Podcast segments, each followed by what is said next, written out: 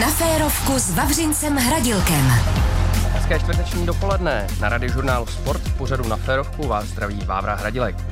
Dneska nám dorazil borec, který se už od svých 22 let pohybuje v neuvěřitelných sestavách na českých i světových závodech v letecké akrobacii.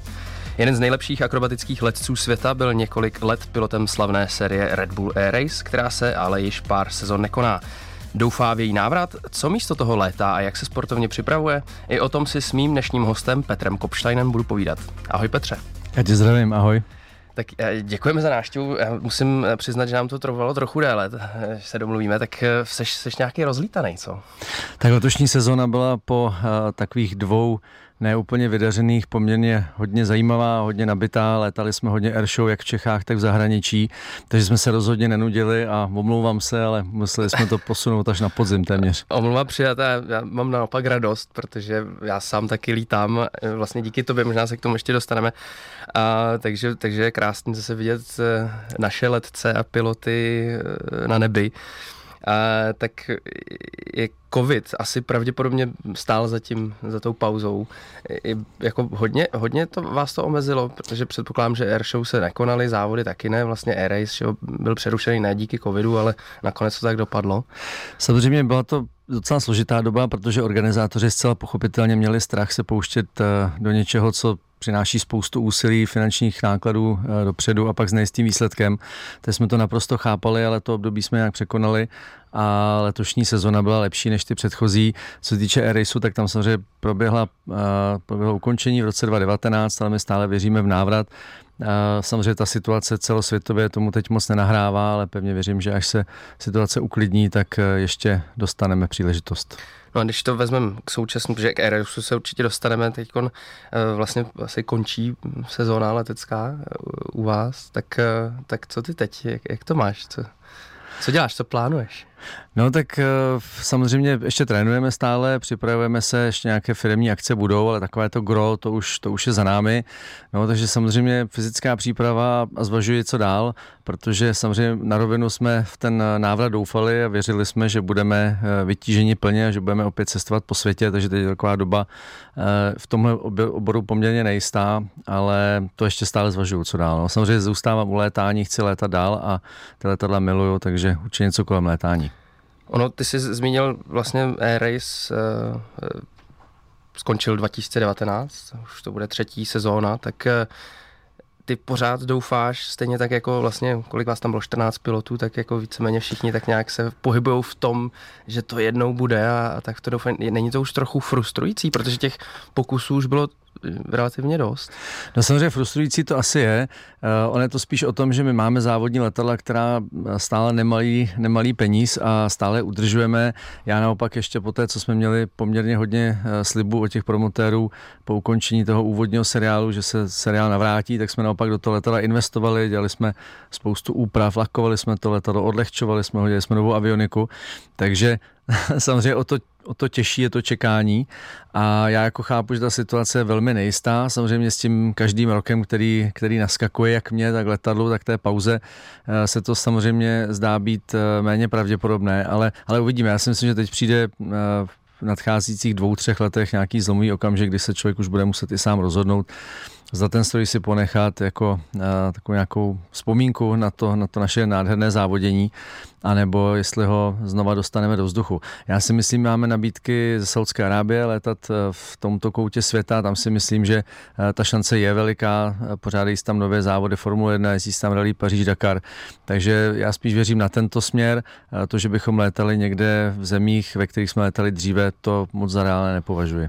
A tobě by se ta saudsko-arabská varianta líbila? To je něco, co, i co se tři, třeba týče lokací, nebo, nebo toho, toho formátu, toho seriálu. My jsme byli poměrně blízko tomu prvnímu závodu, ale potom přišla, eh, přišel ten konflikt na Ukrajině, takže se vše zastavilo eh, s tím, že jsou samozřejmě plány eh, do budoucna, ale já jako i chápu ty promotéry, že dnes se pouštět do nějaké větší organizace, je, je jako ten výsledek je velmi nejistý a, a vlastně se jim ani nedivím, takže uvidíme, třeba mi ten stroj zůstane v hangáru jako nádherná vzpomínka, i to je super, protože já se s ním proletím minimálně. Drahá, ale nádherná. Trochu drahá, ale ta, jako, tak to už je. V podstatě jsme ji zaplatili a, a dneska ji máme k dispozici.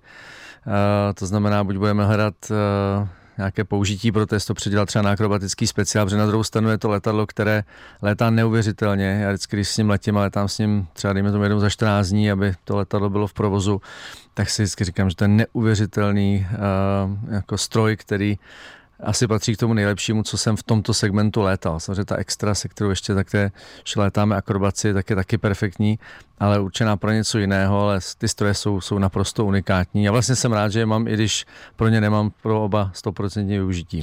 Mluvíš o teda speciálu na Red Bull Air Race, tak to, to je Edge, tuším, lítáš na Edge. A dá se ty jsi zmínil eh, předělat ho, ale těch letadel asi moc není. Ne? Mají ty piloti, kteří lítali ty závody, tak eh, moc jich není, tak eh, jako co, co s ním, pokud to ne, ne, nepůjde? Jak bys to předletěl? Ne, tak samozřejmě to je stroj, který byl odlehčen a přizpůsoben tomu, aby se letal co nejrychleji.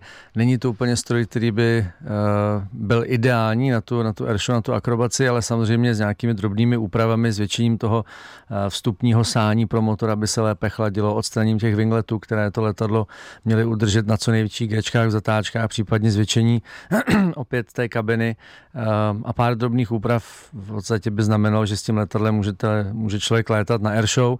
My jsme měli několik eh, a nebylo jich málo uh, requestů od organizátorů, zda bychom s tím nepřiletěli, ale tím, že to je tak, tak unikátní letadlo, tak jsme ho nechtěli v podstatě ještě do tohoto provozu vpouštět, ale třeba ta chvíle přijde a, a těch dotazů bylo hodně poměrně. Co ti chybí nejvíc? Uh, Air je takový jako i životní styl trochu. Hodně cestování, je to taková parta pilotů, prostě, který, který spolu trávíte hodně času, tak a pak je úžasný lítání, že e, mezi těma pilonama. Tak co ti, co ti chybí víc? No chybí mi obojí samozřejmě a, a jak si říkal, my jsme byli rodina, v podstatě ten náš tým, to bylo to byla moje druhá rodina, se kterou já jsem možná trávil něk, někdy více času, než eh, se svou rodinou vlastní. A, a to mi asi chybí nejvíc. No, ta parta těch lidí, která s námi jezdila, která se o nás starala, která stavila ty tratě, má to neuvěřitelná parta lidí a, a já jsem za to ne, jako opravdu nesmírně vděčný za tu zkušenost a za tu příležitost, která byla unikátní a nikdy na to nezapomenu. Takže to mi chybí hodně a pak samozřejmě to létání, to byla jenom velmi časově, velmi malá část toho našeho uh, pobytu a toho našeho snažení, ale, ale to byla taková ta třešnička na dortu, která se skoro jako nedá popsat a není to ani přenositelný, dokud to člověk nezažije, když člověk letí jako pod most Budapešti a vidí tam ty kvanta lidí, ty tisíce lidí, to je neuvěřitelný. Říká pilot Petr Kupštetře, nakousli jsme Air Race, tak eh, pojďme u něj trochu zůstat. Ty, když začínal Air Race, tak ty si začínal lítat. Je to tak? Ano, je to tak. A vlastně svůj první závod jsem viděl v Budapešti, kam jsem se jel podívat a byl jsem z toho absolutně u vytržení a něco podobného jsem do té doby neviděl. Říkal jsem si, že by bylo neuvěřitelné se s těmi lidmi někde jenom potkat. V životě mi nenapadlo, že potom jednou pod tím mostem poletím s nimi. No a, a jaká, jaká ta cesta byla? Protože tak od toho, uh, od toho nevěřícně koukajícího Petra v Budapešti uh, se pak jako přes Challenger, ten, ten si dokonce celý seriál vyhrál, pak se dostal do té hlavní soutěže, uh, byl si druhý v Čibě v roce 2017, zuším, tak a pravidelně se zumístěval na těch, na těch top pozicích, tak jaká ta cesta byla? Tak člověk musí začít primárně u akrobacie to bylo v tu dobu podmínkou na těch národních a pak na samozřejmě světových úrovních. A po těch světových závodech mistrovství Evropy chodí uh, skauti, kteří hledají talenty pro Red Bull a pro ten samotný závod, takže jsem byl osloven, absolvoval jsem tréninkové soustředění, které bylo v Morské sobotě, kde nás přijelo poměrně hodně a, a byla z toho vybraná zase poměrně úzká skupina. Řešily se uh, zdravotní předpoklady, psycholog nás testoval relativně dlouho, létali jsme, byli jsme vysazeni v prostředí bez map, jak budeme umět řídit tým uh, v takovém zvláštním stresovém prostředí, takže byli jsme otestováni ze všech směrů a vlastně pak jsem nastoupil do té kategorie Challenger ve zkratce, to je zhruba 10 let práce. No a vlastně tam se mi povedlo hned tu první sezónu vyhrát, takže v těch dalších sezónách jsem potom dostal příležitost po odchozím Petru Bešenem, který byl naším uh, duchovním otcem toho seriálu uh, vzít jeho, jeho místo vlastně v té kategorii Master, stejně tak jako jeho tým, který vlastně jsem zdědil. Ten Challenger to byla jako taková nižší liga, jo? nebo jak, jaký byl ten nejhlavnější rozdíl eh, oproti té, té master kategorii? Rozdíl byl hlavně v tom, že člověk nemusel vůbec starat o to letadlo, to bylo dáno vlastně promotérem, eh, společností organizující ten závod a my jsme mohli přijet a soustředit se čistě na to létání, takže ta letadla byla složená, byla všechny stejná, byl to takový kapový závod. V podstatě si myslím, že hlavně záleželo na tom, jak člověk létá, nikoli jaký má stroj. Potom v té hlavní kategorii je to trošičku jinak, tam je to hlavně o tom, samozřejmě jak je připraven stroj. Mimo jiné, samozřejmě pokud by ten pilot létal špatně, tak je mu dobrý stroj k ničemu, ale to letadlo je tam absolutně klíčové a hrálo tam asi tu nejhlavnější roli, řekl bych. To už pak asi bylo i o tom, jak člověk má dobrý tým, eh, mechaniky a, a to ladění toho letadla. Je to vlastně jako Formule 1, ne? Ano, akorát, že u toho letání ta historie žádná neexistovala, takže veškeré to know-how bylo u těch týmů, které vlastně proti tobě závodili. Nikdo se samozřejmě logicky, abych to taky dneska neudělal, s tebou o žádné know-how eh, nepodělí, takže vlastně člověk musel všechno získávat sám a nám trochu chyběl potom ten čas. Takže vlastně ty zkušenosti jsme díky tomu, že ten seriál byl ukončen, eh, nestihli už potom ani ani, řekl bych, zúročit, ale uh, opravdu člověk musí od piky postupovat a učit se všechno jako opravdu pokus o no, systémem. Ty jsi zmínil, že vlastně eh, ta letecká část v Air Raceu nebyla vlastně to nejdelší, co to, tak to bylo všechno o logistice, o přípravách, nebo popiš, jak třeba jako vypadal takový závod prostě pro tebe z tvýho pohledu. Tak my jsme na ten úvodní závod jsme jezdili třeba 14 dní dopředu, byl tam takový přípravný kem, kde jsme testovali to letadlo po zimní pauze, kde se dělaly ty největší modifikace, protože se dělat modifikace na tom letadle nešlo tak úplně vždycky, nebo hlavně ne ty větší. A pak vlastně zhruba týden měl člověk na to, aby se připravil, to letadlo dal dohromady, vyřídili se i celní papíry a vlastně pak se létalo čtvrtek, eh, případně pátek ty testovací lety, sobota kvalifikace a to se bavíme třeba čistého času za ten víkend, když se bavíme v trati, tak člověk si nalétal třeba 8-9 minut a vlastně ta logistika byla nesmírně náročná, takže v neděli, když jsme skončili závod, hned se muselo všechno rozebrat. Já jsem pracoval s klukama samozřejmě, nebylo to tak, že bych sedl do, na první letadlo, odletěl a naopak jsme byli parta, která se o to starala od A do Z. A to mě na tom taky strašně bavilo, že člověk se spoustu věcí naučil a byl schopen eh, si spoustu věcí taky sám udělat. Takže Existovalo třeba taky, že říkáš, že byli tam 14 dní, jako že byste si šli třeba zalítat jako mimo tu trať, prostě že by si řekl, hele, já si tady chci proletět, tak uh, i třeba v rámci testování motorů, letadla, tak jestli si prostě takhle, jako já si jdu zapádlovat na, na rovnou řeku prostě bez bran, tak jestli ty si takhle z, zajdeš zalítat.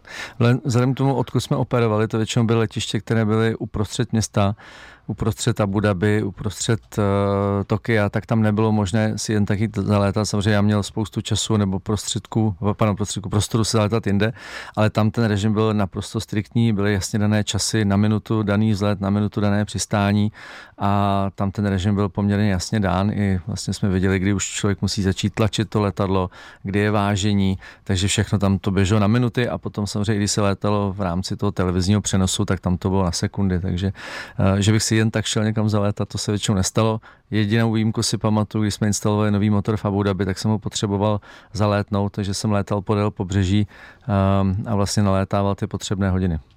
Já jsem, eh, co, pokud se nepletu, tak a nevím, jestli to byl ty nebo, nebo Martin, ale vždycky k, v rámci jako proma těm závodům, tak jste lítali třeba kolem Mount Fuji nebo, nebo v Americe po různých, v Kolorádu tuším, tak, tak to tě bavilo tohle z toho?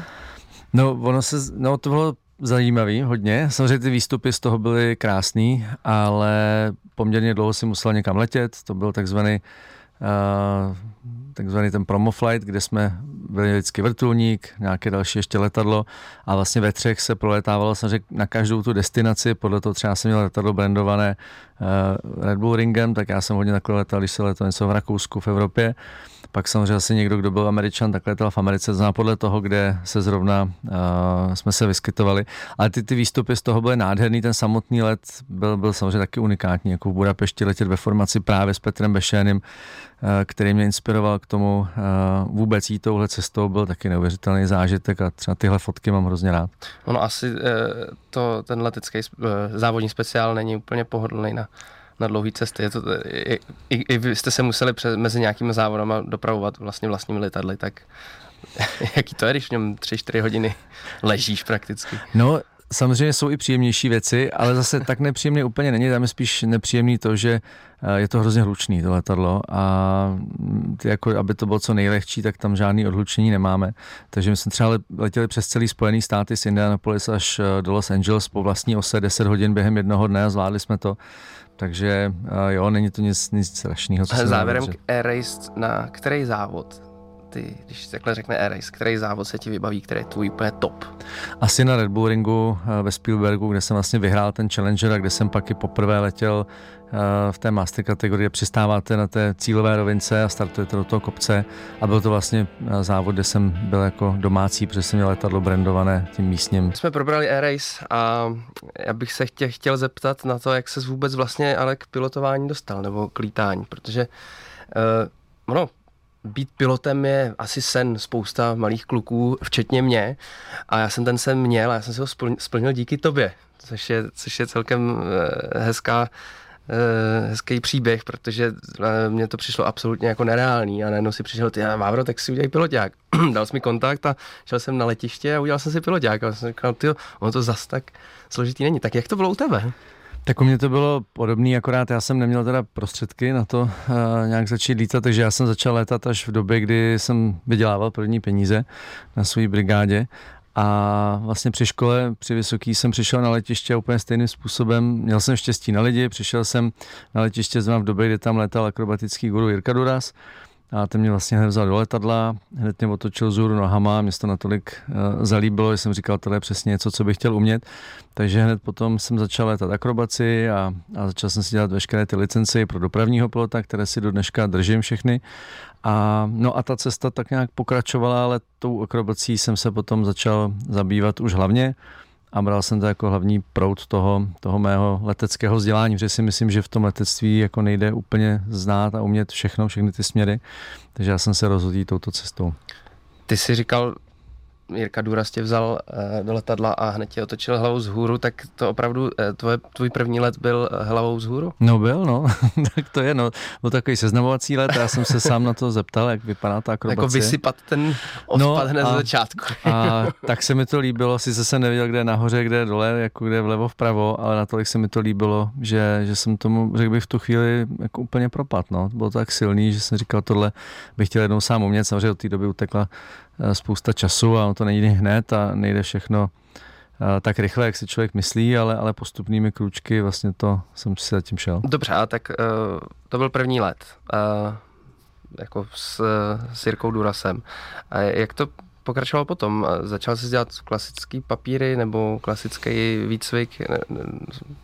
Jo, já jsem vlastně si udělal průkaz pilotního pilota, takzvané PPL, a pak jsem následně pokračoval na obchodního pilota, dodělal jsem si různé doložky právě, abych mohl letat v té velké dopravě, přesto to se mi taky strašně moc líbilo a líbí dodnes, takže jsem si vlastně dělal IFR a, a různé ty doložky pro letání z eh, více motory, pak jsem začal letat i vrtulníky, začal jsem letat i instruktora, a, a tak nějak postupnými kroky jsem se k tomu dostal. No, no a takhle, když, tak ty jsi chtěl být dopravní pilot? Nebo? V jednu chvíli jsem o tom uvažoval, Ale se mi to líbilo. Jako ne, nikdy jsem se k tomu, k tomu nedostal, protože pak přesně přišla akrobacie a soutěžní uh, závody, uh, následně pak Air Race a už vlastně nikdy na to nebylo prostor, ale vždycky se mi ta práce hrozně líbila a, a obdivoval jsem tady ty kluky taky. Když uh, jmenováváš všechny ty licence, které máš, tak co to stojí? Teď nemyslím ani finančně, ale uh, si to jako udržovat, protože předpokládám, aby si to udržel, tak musíš, musíš létat, musíš splňovat různé kvalifikace, tak, tak uh, ano, Máš k tomu vůbec přehled v licencích? jo, tak má, já jich zase tolik nemám, to jsou lidi, co jich mají mnohem více samozřejmě, ale to, co mám, tak si udržuji a znamená to, že každý většinou rok nebo dva musíš letět přes zkoušení s examinátorem, s inspektorem a, a mít určitý počet nalétaných hodin. Takže já si myslím, že to je správně v tom letectví, že uh, člověk by měl v tom letadle sedět a měl by být zkoušen, ne jako třeba to v autě, že člověk dostane papíry v 18 a pak vlastně jezdí jak chce. Takže mi se ten systém líbí, samozřejmě na druhou stranu je to finančně náročnější, protože pokud to letadlo nevlastníš, tak tak si ho musíš pronajímat nějaké letecké školy a dělat ty zkoušky na těchto letadlech, ale tak, tak to je, já si myslím, že je to tak správně. A když třeba, eh, že jako akrobaci lítáš eh, často, asi skoro denně, a pak si sedneš jednou za rok do, třeba do vrtulníku, tak eh, jaký to je? Lítáš, letíš to sám, nebo máš vedle sebe někoho? No tak většinou s tím vrtulníkem tam k tomu mám velký respekt, tam na tom nemám zase tolik hodin a, a já zastávám názor, že pokud to člověk neumí perfektně, tak není jako na tom nic špatného letět s instruktorem, takže tam většinou letím s instruktorem, ale mě to natolik, mě to strašně baví teda, ten vrtulník je neuvěřitelný, ale samozřejmě to drahý lítání, takže spíš to tak udržuju a, a samozřejmě letám i sám, ale teď třeba v poslední době, jak je ta situace trošku tíživá finanční, tak člověk si roz, rozmýšlí vlastně každou hodinu, co poletí a, a jestli to má smysl. Takže úplně na rovinu teď se primárně soustředím na to trénovat eh, akrobaci a tyhle dvě letadla, která mám, taky udržovat v provozu v perfektním stavu a trénovat na ty airshow, které nás čekají, protože zase to je úplně stejné, na to člověk musí trénovat hodně, nejde to jako po zimě vytáhnout stroj a hned letět na první airshow, prostě člověk musí, musí v tom strávit eh, mraky času, aby se cítil dobře. Aby jsme ještě neutek od těch tvých začátků, tak mě zajímá tvé první solo. To znamená, kdy jsi poprvé uh, od, odstartoval sám a, a, a taky přistál sám. A to si pamatuju teda jako naprosto přesně, asi jako každý. Já myslím, že každý. svoje solo si pamatuješ taky a zrovna se strašně rozfoukalo, začalo pršet a byl tam i docela provoz v těch varech, kde já jsem začínal a to je vlastně řízené letiště, takže jako na úvod je to těžší ještě splňovat tyhle požadavky, kdy člověk má vůbec problém to letadlo řídit a do toho komunikovat a tam ta komunikace ještě na těchto těch letištích řízených musí být úplně přesná. Takže pamatuju se jak dneska, takže v dešti a ve větru jsem přistával, zvládl jsem to a měl jsem z toho jako neuvěřitelně dobrý pocit. A to jsou momenty, na které asi člověk nezapomene. A jaký no. to bylo letadlo? Zlín 142 to bylo. Takže to je taková ta... Taková ta klasika. klasika. Česká. A lítáš na Zlínu ještě třeba, nebo proletíš se? Popravdě už jsem na nich dlouho neletěl. Pokud třeba někoho vozím, tak uh, si půjču super dekatlon akrobatický letadlo. Popravdě lidi ode mě, když chtějí svést, tak většinou chtějí své hlavou dolů. Je to čím dál tím těžší, protože těch strojů je málo k dispozici a jsou samozřejmě drahé, takže i ty lidi, já je samozřejmě rád svezu, ale něco to stojí. Uh, vždycky ta, to, to zapůjčení, ale nejčastěji létám na té extře a na tom edge, což jsou ty speciály, které v podstatě sedlám, co to jde, jak často to jde. A ty uh, teď ve Varech nelítáš, ty předpokládám lítáš, uh, tuším v Toužimi.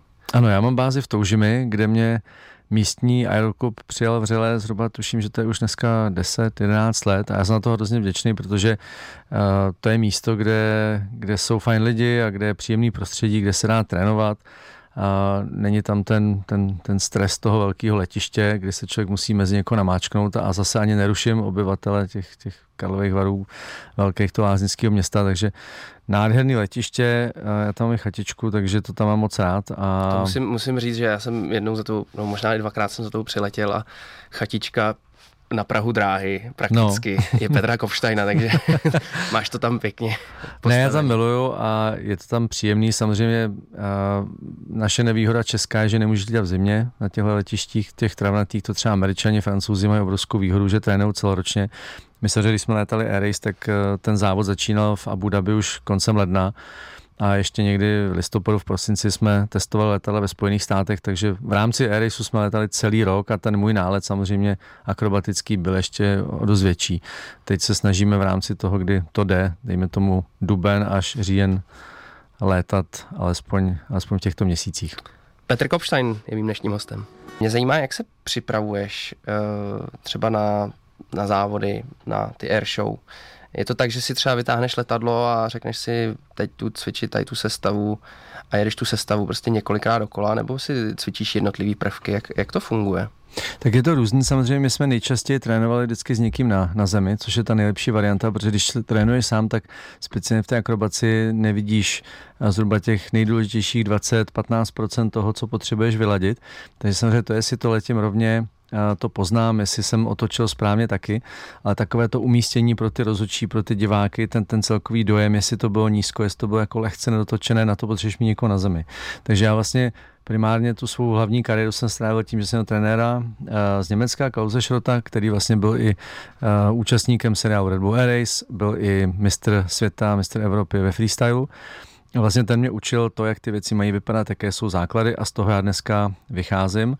Takže když vlastně jdu léta, tak si řeknu, budu dneska cvičit eh, tuhle sestavu nebo tyhle prvky nebo zkoušet něco jiného a mám vlastně jasně daný plán toho, co chci během toho letu vyzkoušet. Ten let trvá většinou 15 až 20 minut, většinou kolem těch 20 a člověk je schopen udělat ty lety tak dva, maximálně tři denně, pokud teda se nelétá víc, víc dní v kuse. Takže ten, to, to, co se vlastně dá zkoušet a jdeš, jdeš zkoušet do toho letadla, musí být jasně dáno, protože to hrozně rychle utíká v tom letadle. Ale cílem je potom zas, třeba si vyzkoušet tu sestavu, Eh, tak, jak ji potom budu létat na té airshow a vyzkoušet si ji třeba dvakrát, nebo některé ty prvky, které my tam už zařazujeme, tak musí být zaletěny třeba tisíckrát předtím a musíme přesně vědět, s jakou rychlostí do toho vstupu a jak ten prvek dopadne, aby jsme tam jako neimprovizovali. Samozřejmě jistá míra improvizace vždycky v tom vzduchu je, ale snažíme se, aby byla absolutně minimální. A ty si pamatuješ třeba ty rychlosti, do, v jakých eh, do těch prvků musíš nastupovat, tak to si všechno pamatuješ? Nebo to si pamatuju. Vím, že tam jsou nějaký taháky, že máte vlastně průběh té sestavy na papíře, ale asi předpokládám, že tam nemáte tak detailní věci jako rychlosti a, a různé další no, věci. No to ani takhle jako úplně samozřejmě řešit nejde. Člověk tuší zhruba, jakou energii do toho prvku má mít. Eh, pokud se bavíme, oni jsou dvě disciplíny, jedna je ta klasická akrobacie, tam samozřejmě ty nákresy máme, protože to je třeba 14 prvků, které jsme nikdy neletěli ty se skládají ještě z takových jako podprvků a je velmi složité se to třeba naučit, pokud to letí člověk poprvé a vlastně jenom jednou. Takže ty se neustále mění a na tady tu sestavu my to máme vlastně na tom papíře. Ale pro ten freestyle to je něco, co většinou je sestava, kterou si připravíme na tu danou sezónu. Máme třeba dvě verze, jedna je pro dobré počasí, jedna je pro špatné, když jsou mraky nízko, tak je to taková ploší verze. A vlastně tam musím vědět, že do tohohle prvku, tak aby fungoval, speciálně ty autorotační věci, ty různé tumbly a tak, jak my se točíme přes všechny ty tři osy, tak tam ty rychlosti a ty vstupní energie jsou strašně důležitý, protože kdybych měl o 30-40 km vyšší rychlost, tak už ten prvek nebude fungovat, neudělám ho to letadlo, bude dělat něco jiného a obráceně. Takže v tomhle tom je to klíčový, ale to já si všechno pamatuju a to si člověk tolikrát vyzkoušel, že to je přirozený asi jako když, když ty jedeš prostě vodou. No. Jasně. A uh, učíte se nový prv, přicházejí piloti s novýma prvkama, s, no, s novýma druhama sestav a podobně? Uh, co se týče těch sestav těch akrobatických, tak tam jsou nějaké dané limity jako je, ono je skoro, je konečný počet, jako matematik řeknu, že je konečný počet těch možných věcí, co se dá létat, ale v těch kombinacích, tak jak se skládají za sebe a který prvek je před kterým, tak je to v podstatě, v podstatě ta sestava vždycky unikátní. Co se týče toho freestylu, tak tam každý ten pilot má třeba nějaký svůj signature jako prvek, já většinou létám věci, které jsem někde, uh, buď to u těch uh, lidí, které, kteří to lítali v minulosti nebo lítají v současnosti viděl, protože ona zase jako není to tak, že každý pilot by měl svůj prvek, ale je třeba Američan, jeden mistr světa, uh, Rob Holland, který prostě přichází s novými věcmi, má speciální upravené letadlo na to, které jako má jinak udělané vyvážení od SASu, že ho má těžší a, a ten třeba přichází jako s novými věcmi, které jsou jako velmi unikátní, ale třeba na mém stroji je to skoro jako ne, nemyslitelné dělat. Ale samozřejmě všichni se snaží tak nějak jako létat uh, ty věci jinak a, a být unikátní třeba už v tom provedení nebo létat na hudbu a, a tak nějak to skládat pro ty lidi tak, aby to bylo po každý jiné. A není to tak, že my na každé té air show máme tu, tu show stejnou. Jo? Po každé se snaží člověk to nějak upravit, aby když se ty lidé dívají třeba na dvě air show po sobě, aby to nebylo stejné. A je, je třeba nějaký tvůj uh, prvek, který víš, že nikdo jiný nezaletí? Ne, to ne, to takhle nemám. Popravdě žádný signature jako prvek nemám svůj, ale já se snažím úplně na rovinu, aby to bylo zajímavé jako jinak, aby ty lidi uh, z toho letadlo letadlo uměli jako představit v těch, v těch prvcích, nebo představit to letadlo ve všech těch možných rovinách, rychlostech a jako zase vymýšlet něco nového není úplně jednoduché, je to jako strašně času a ne všechny letadla jsou třeba na to dělaná, takže ono, ten, ten freestyle to je hrozně těžké to jako uchopovat nějak, jako čí to je prvek, každý to létá trochu jinak, každý má trochu jiný styl, takže je to vlastně unikátní svým způsobem, ale že bych jako měl svůj, to, to úplně nemám. Mimo uh, lítání se připravuješ? Já vím teď, když jsem si dělal přípravu na tebe, tak ty si vlastně, tak řeknu, jako triatlonista teďka, víc než pilot. No, tak to, to, médií. To, to, bych úplně řekl. No, já jsem jako tváří teďko Karlovarského City triatlonu, který se běží teď o víkendu a to je něco, co mě eh, baví. Já jsem se s Honzou Kubičkem, taky kolegou z Red Bullu, eh, na to téma začal bavit asi před třemi lety a mi říkal, až skončíš se závody, tak budu rád, když si nějaký závod střihneš s námi. No a já jako triatlonista rozhodně nejsem, eh, já to dělám vyslově na absolutně amatérské úrovni, ale vlastně mě to hrozně baví, protože ta kombinace běh, plavání, kolo je, je hrozně zajímavá. Teď jsem se vrátil z polovičního třeba Ironmana v celém zé a, a ten zážitek je jako hrozně pěkný. Mně se to prostě líbí, jak si člověk šáhne uh, do té zóny, kam si standardně nešahá nebo minimálně já ne, a běží s partou lidí, která má podobné nastavení a, a baví mi to. Takže rozhodně se nepovažuji za triatlonistu, ale ten závod ve Varech vždycky si rád zaběhnu a, a baví mi to a ta příprava je hodně pestrá. Jsem viděl, že si natočil i eh, takový docela vtipný intro k tomu, nebo takový takovou upoutávku, kdy hraješ vrchní prchní. Ano, ano. Josefa Abra, nebo vlastně paroduješ tak trochu Abrahama. Tak eh, co to bylo? No nebyla to moje myšlenka, byla to myšlenka organizátorů City Triathlonu v Karlových Varech, ale já jsem na to dostal teda jako vesměs velmi pozitivní ohlasy, jakože to vidělo dost lidí a ty jsi toho důkazem a byla to zábava, no natáčeli jsme to téměř celý den ve Varech, lidi se nás fotili a říkali, no to je, to je vlastně vrchní prchní, podívej, oni to asi natáčejí znova. A, takže ta myšlenka mi přišla zajímavá a já jsem pro každou špatnost, takže jsem řekl, proč ne. Byť samozřejmě ten výsledek byl nejistý, ale, ale snad se to povedlo a mě se to osobně líbí. Je to taková jako zase takový jiný trošku druh upoutávky a ty lidi si myslím, že to, ta, ta pozornost jako byla chycena. A uh, budeš závodit o víkendu? Budu, budu. Určitě budu. Já teda jedu samozřejmě v kategorii Age Group. V, v neděli se jede světový pohár, ale závodím teď po třetí za sebou a a no, závodit, no prostě pojedu a, a těším se na to, ale není to jako, u mě to není na žádný výsledek. No dobře, ale tak eh, předpokládám, že jako do toho jdeš naplno. No to když jako jdu. Tam, když, už to, když už na to trénuješ a když závodíš, tak uh, je to jako fyzicky hodně náročné. Ty říkáš po, po, třetí za sebou, tak tři víkendy za sebou, nebo? Ne, ne, ne, jakože každý rok to, jo, to jezdím. Jo. Uh, teď jsme měli to celé mze přes 14 dny a já teda popravdě na mě tohle je dost rychlý závod. Já jako radši třeba do toho polovičního Ironmana, kdy člověk má potom už prostor jako uh, nějak v té vzdálenosti ty síly rozložit. Tady je takový sprint, kdy sotva člověk vyleze z vody, tak si jako obratem, že musí na kolo každá sekunda se počítá, což eh, v tom Ironmanu třeba je samozřejmě taky na té špičkové úrovni, ale ne tak, jak já to jezdím. No ale jdu do toho naplno, ale, ale samozřejmě ta, ta špička česká a obecně i v tom mém věku, ty kluci, co to dělají celý život, tak to je někde úplně jinde. Já jsem nikdy neplaval, nikdy jsem nejezdil na kole a nikdy jsem neběhal závodně, takže žádnou tu disciplínu nevím pořádně, ale o to vlastně víc mě to asi baví a o to hlouběji si šahám. Už nemáme tolik času, ale abychom ještě se vrátili k eh, lítání, tak eh, samozřejmě na začátku jsme změnili návrat e-raceu, ale pakliže se e-race nevrátí, tak jaký ty máš plány v letectví? Co by byl takový tvůj jako uh, další krok k tomu, aby, abys, abys lítal a abychom tě výdali? No, na tak závodech. Po, popravdě já mám jenom jeden, jeden ten sen teďko, ten sportovní a to je samozřejmě návrat do Erisu, to říkám na rovinu a uvidíme, jestli vyjde nebo nevíde, ale samozřejmě hrozně rád bych létal u lítání, ať už jako trenér, nebo člověk, který létá třeba dopravu nebo dopravní letadla, tak to bych byl moc rád. Já jsem samozřejmě pevně věřil v to, že tahle šance vyjde a nechtěl jsem zase žádat někde o, o místo a, a vlastně doufat, že nebo takhle, já pokud bych někde zažádal místo, bych se cítil hloupě, pokud bych potom musel někam zase odjíždět a já když něco dělám, tak to dělám naplno. Ale uvidíme, no, tak uh, už mi bude 45 příští rok, takže je otázka, jestli když to nevíde, se člověk potom nevydá úplně jinou cestou, ale u létání bych rozhodně rád zůstal, to bez diskuze. Tak já doufám, že my i naši posluchači tě budeme eh, výdat eh, na závodech i air show a pokud ne, tak eh, doufám, že se s tebou třeba někdy svezu eh, v, tom, v tom dopravním letadle a odvezeš nás třeba někam na dovolenou nebo na závody. ne, na Airshow se určitě, určitě s těmi lidmi rád uvidím a Airshow bych eh, a plánuji létat dlouhodobě a, a jinak uvidíme, kam nás vítr zavane. Tak Petře, já ti moc děkuju.